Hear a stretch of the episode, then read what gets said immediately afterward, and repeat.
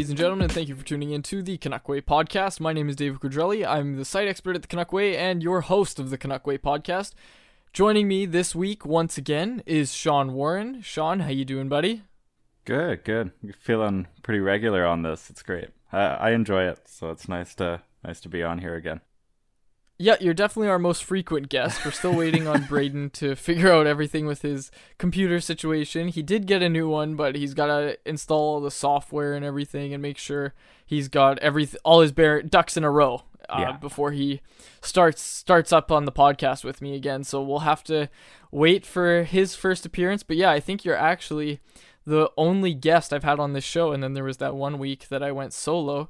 Yeah. But I think you're the only person I've had on here. Well, I don't mind. I'll be on anytime. Yeah, you're my Sven Baertschi. Yeah. Yeah, shout out to Chris Faber for that one. Yeah, he calls me his Sven Baertschi for Canucks Conversation because he'll call me up whenever I'm needed. Speaking of Sven Baertschi, that's our first topic today, the news of the week for the Canucks. Recording this on Sunday night, actually during the first intermission of the Canucks versus Vegas game. We'll get into why that is later, but let's talk about Sven Baertschi, Sean, because he's a player that the Canucks acquired for a second-round pick back in the dark days of the team, and he was a player that the Canucks were advertising as one of the core players. Like I said to Faber, he was on the 2017-18 fridge magnets that they were handing out at Rogers Arena one night. I say that pretty tongue-in-cheek that he was a core player, but during the dark years, he really was. Him and Bo Horvat were one of the few bright spots that this team could boast. Well, you're right. Like to me, we look back at that trade, and obviously in hindsight, what would we prefer? We'd rather have Rasmus Andersson, of course, because he's young, he's got lots of potential, and Sven Baertschi is what we've seen Sven Baertschi to be. There's kind of no further potential opportunities there. We have a player that could play in the top 6 or top 9 on a team. Lights up the AHL, but has concussion issues, right?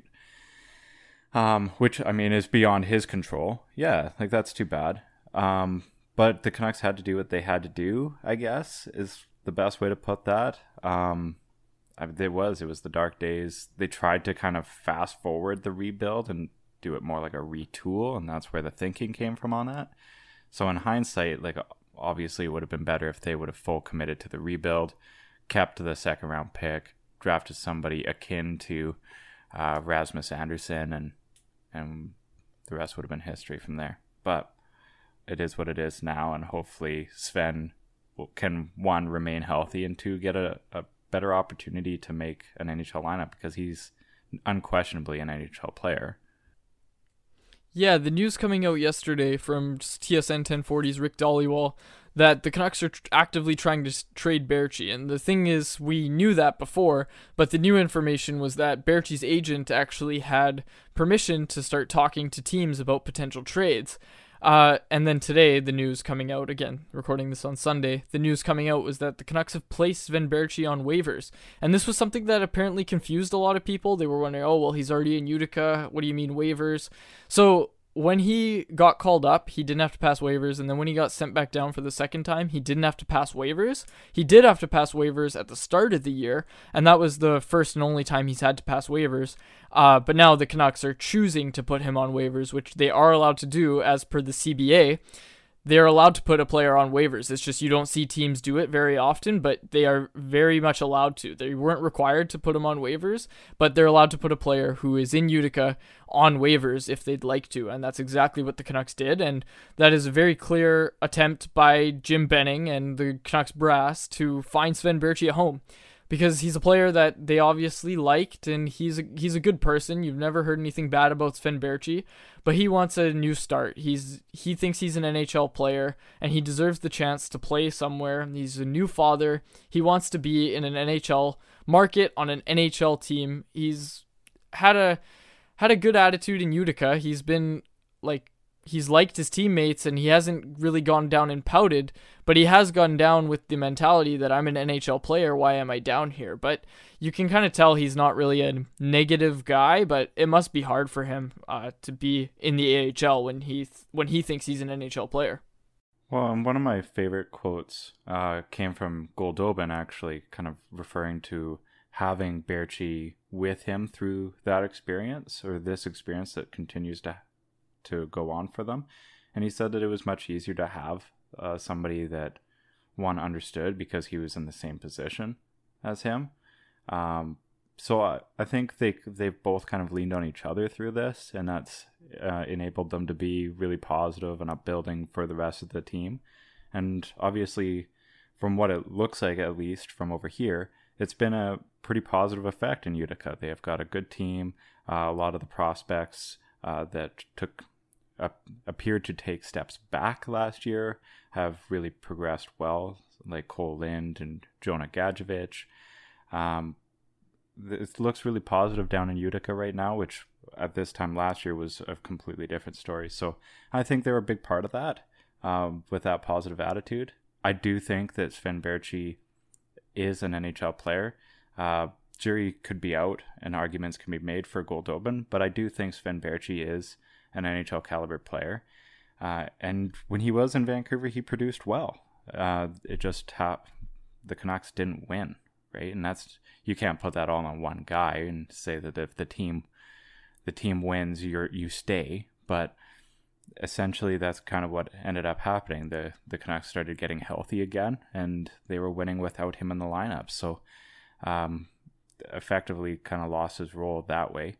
But there's lots of teams, I think, that would be able to take Sven Baertschi on and plug him into at least their top nine and have an improvement. And so hopefully, I mean, if it's not done on waivers, possibly due to contractual limits for teams, maybe he's able to get traded for some really low pick or prospect, kind of like what we saw with Alex Biega.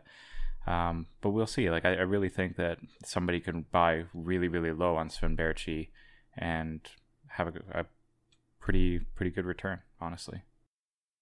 There's actually a lot to talk about when it comes to this, because the Canucks made it clear that they were trying to trade Sven Baertschi, and it's now become clear that they can't find a trade partner. And I found this funny because I put it out on Twitter. I said, what realistically do you think the Canucks can get back for Sven Baertschi in a trade? And some people's answers were just unbelievable. I was really surprised that people... Anybody say a first? No one said a first, but the highest I saw was a third, and that was... Oh. I was pretty taken aback by that. I saw some people saying like 6th or 7th round pick, and I was like, okay, if they're going to get a pick, it's definitely going to be in those rounds. But yeah, a 3rd round pick, some people were saying, and that was just shocking. That was pretty jarring to see people actually thinking he could go for a 3rd round pick. And then it's those same people that when Jim Benning can't trade him, they're like, oh, what the hell? I would have got him for a 3rd. Benning didn't. But you know what I mean? Yeah, it's just exactly. Like, you can't have those kind of expectations that a GM's going to be able to turn a concussion, like a guy who's had a bunch of concussions and plays in the AHL right now, turn him into a 3rd round pick. That's just not how it works. Baertschi's not getting any younger. Teams aren't going to trade a 3rd round pick for a player like that. Well, and you got to think about his cap hit too, right? Like, they're going to have to pay $3.5 million for a guy that currently plays in the AHL. So you have to convince a team that has value too.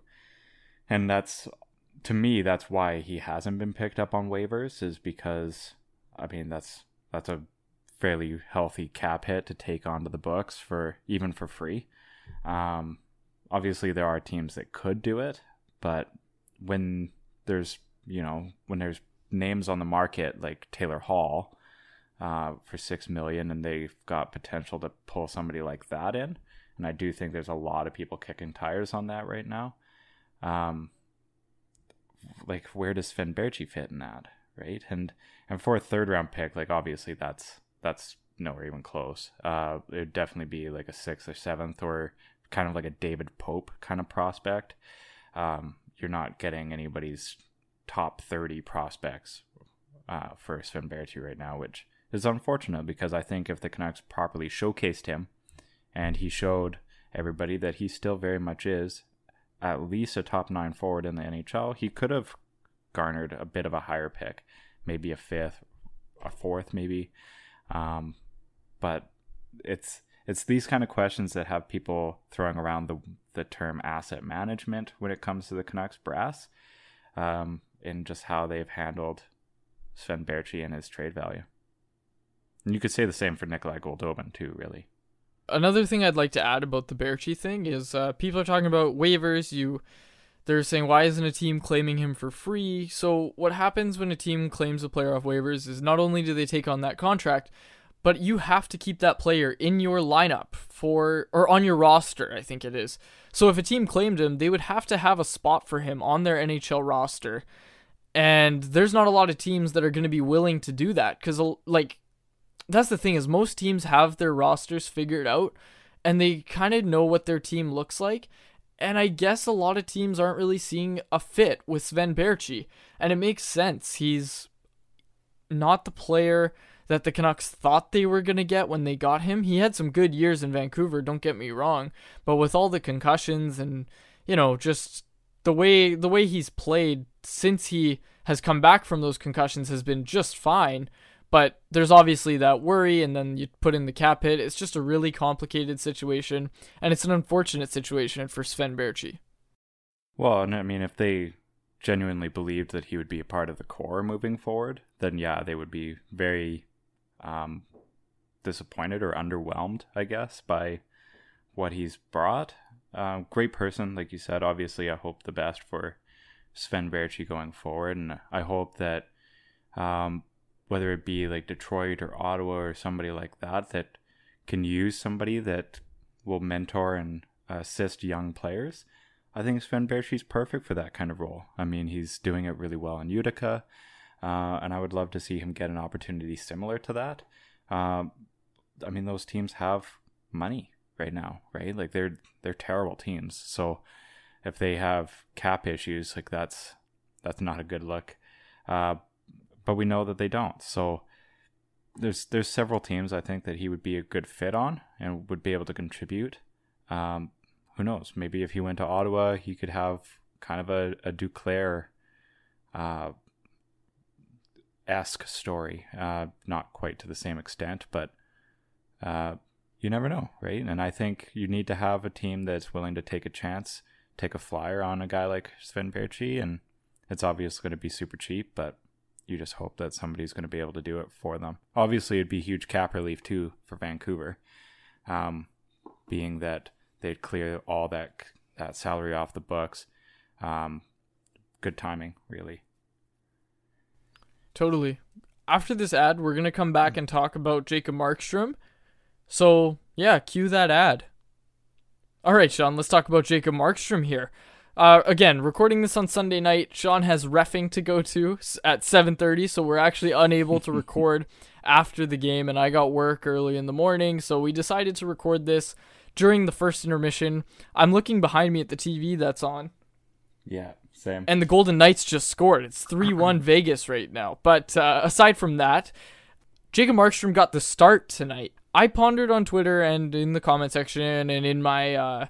in my article that I did, that Mike DiPietro might get a start on this back-to-back road trip that they had, the two back-to-backs.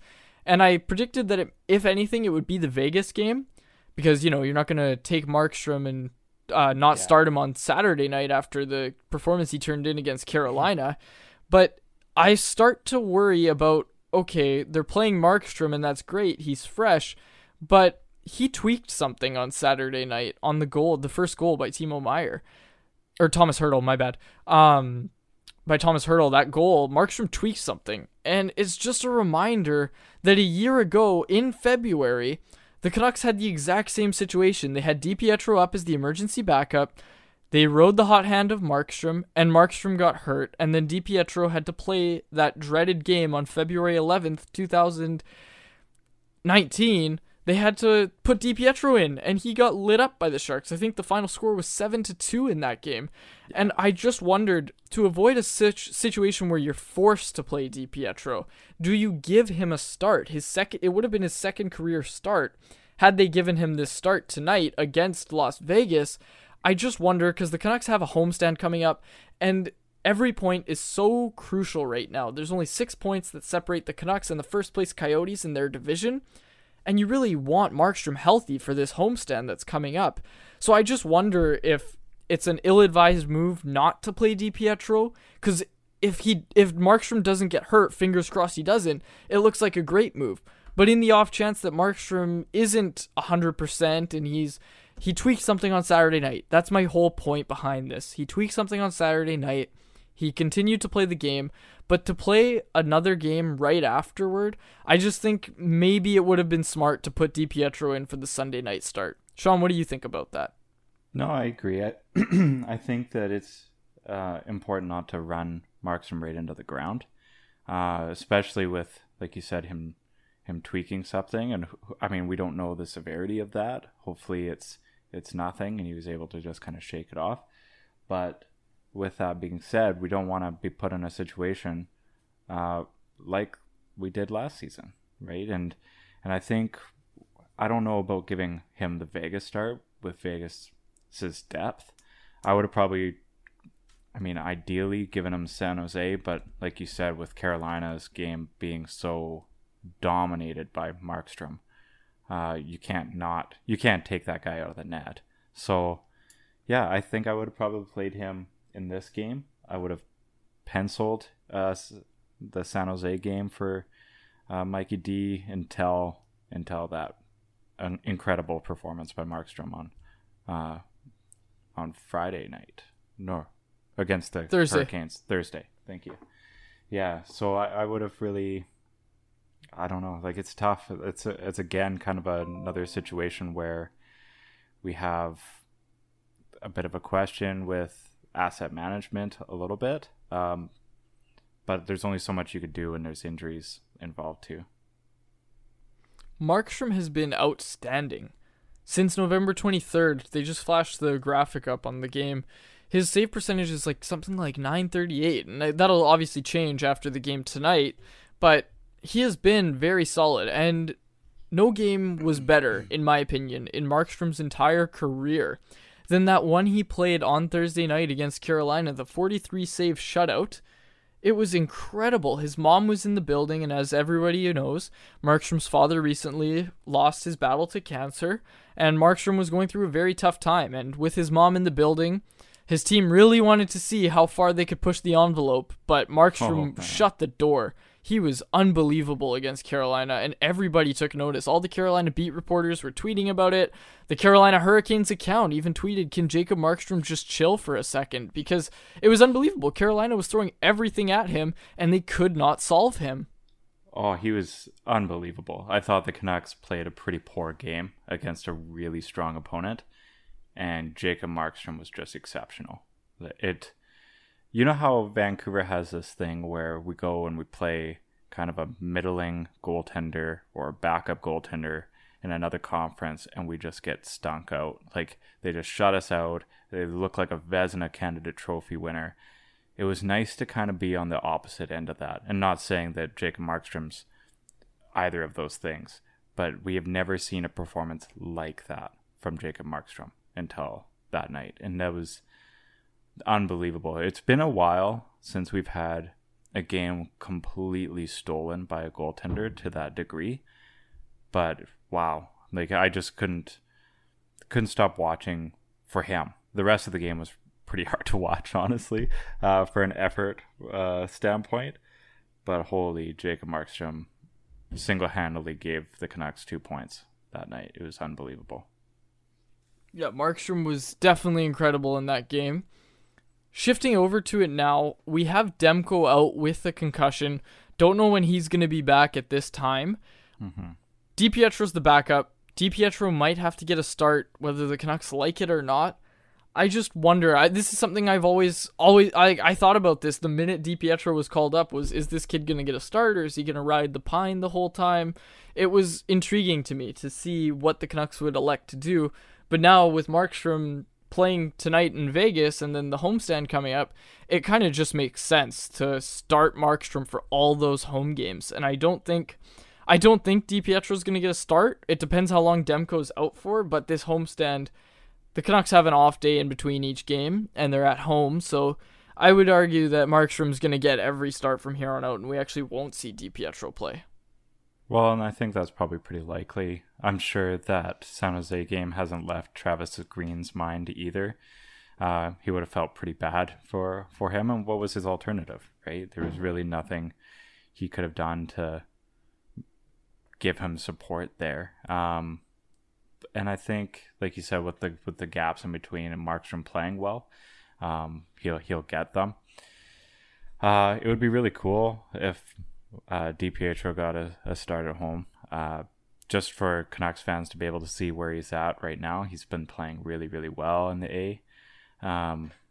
So who knows? Maybe he...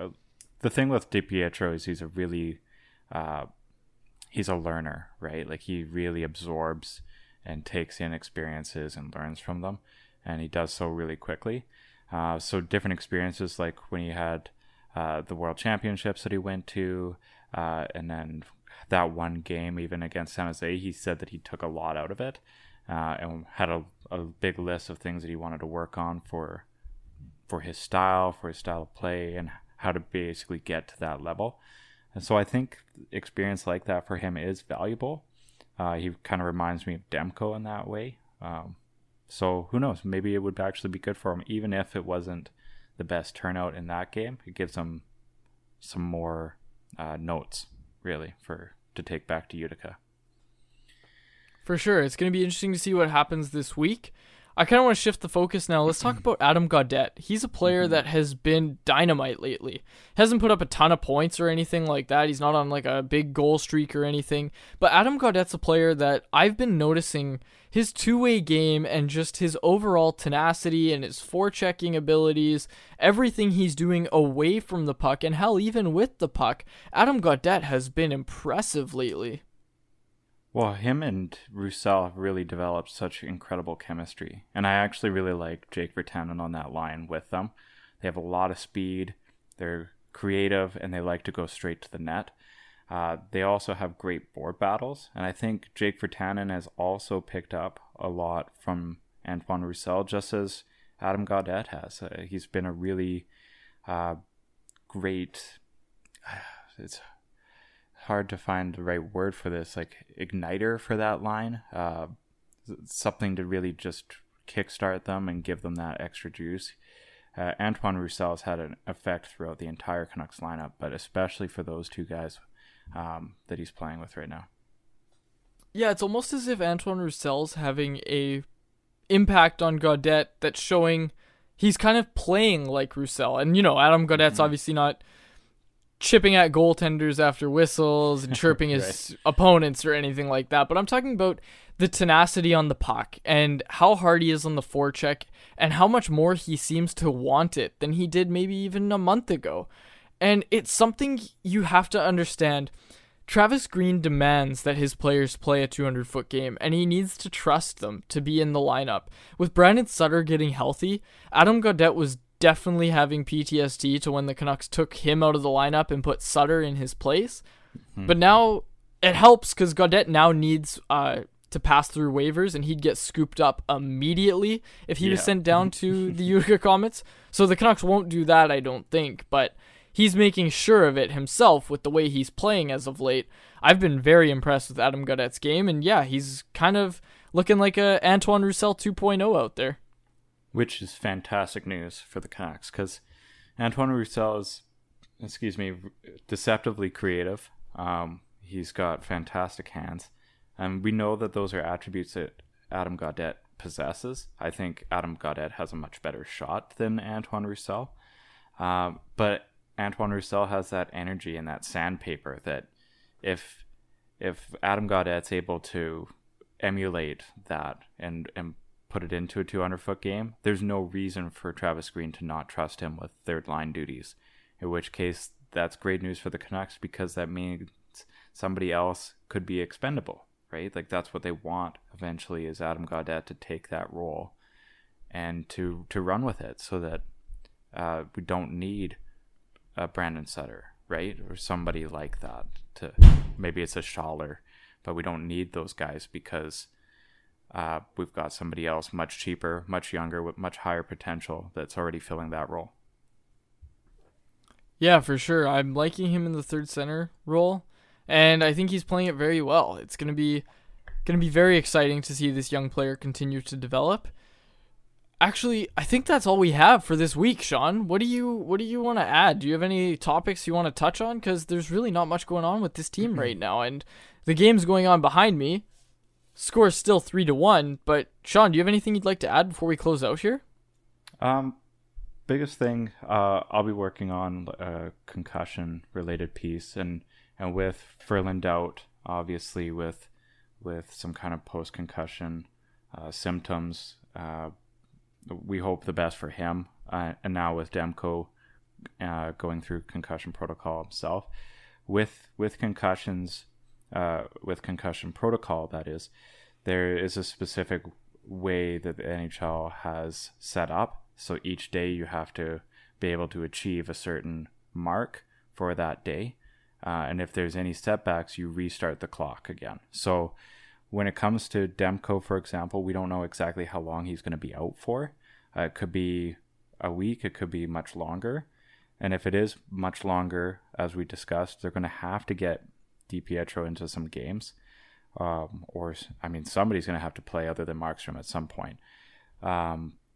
Obviously hoping the best for them, and we'll keep an eye on how the concussion protocol is going for both those guys, because I think the Canucks are a better team with both of them in the lineup. I totally agree with you. And that actually closes out the 5th episode of the Canuck Way podcast. As always, thank you for tuning in. And for Sean Warren, I'm David Quadrelli, signing off.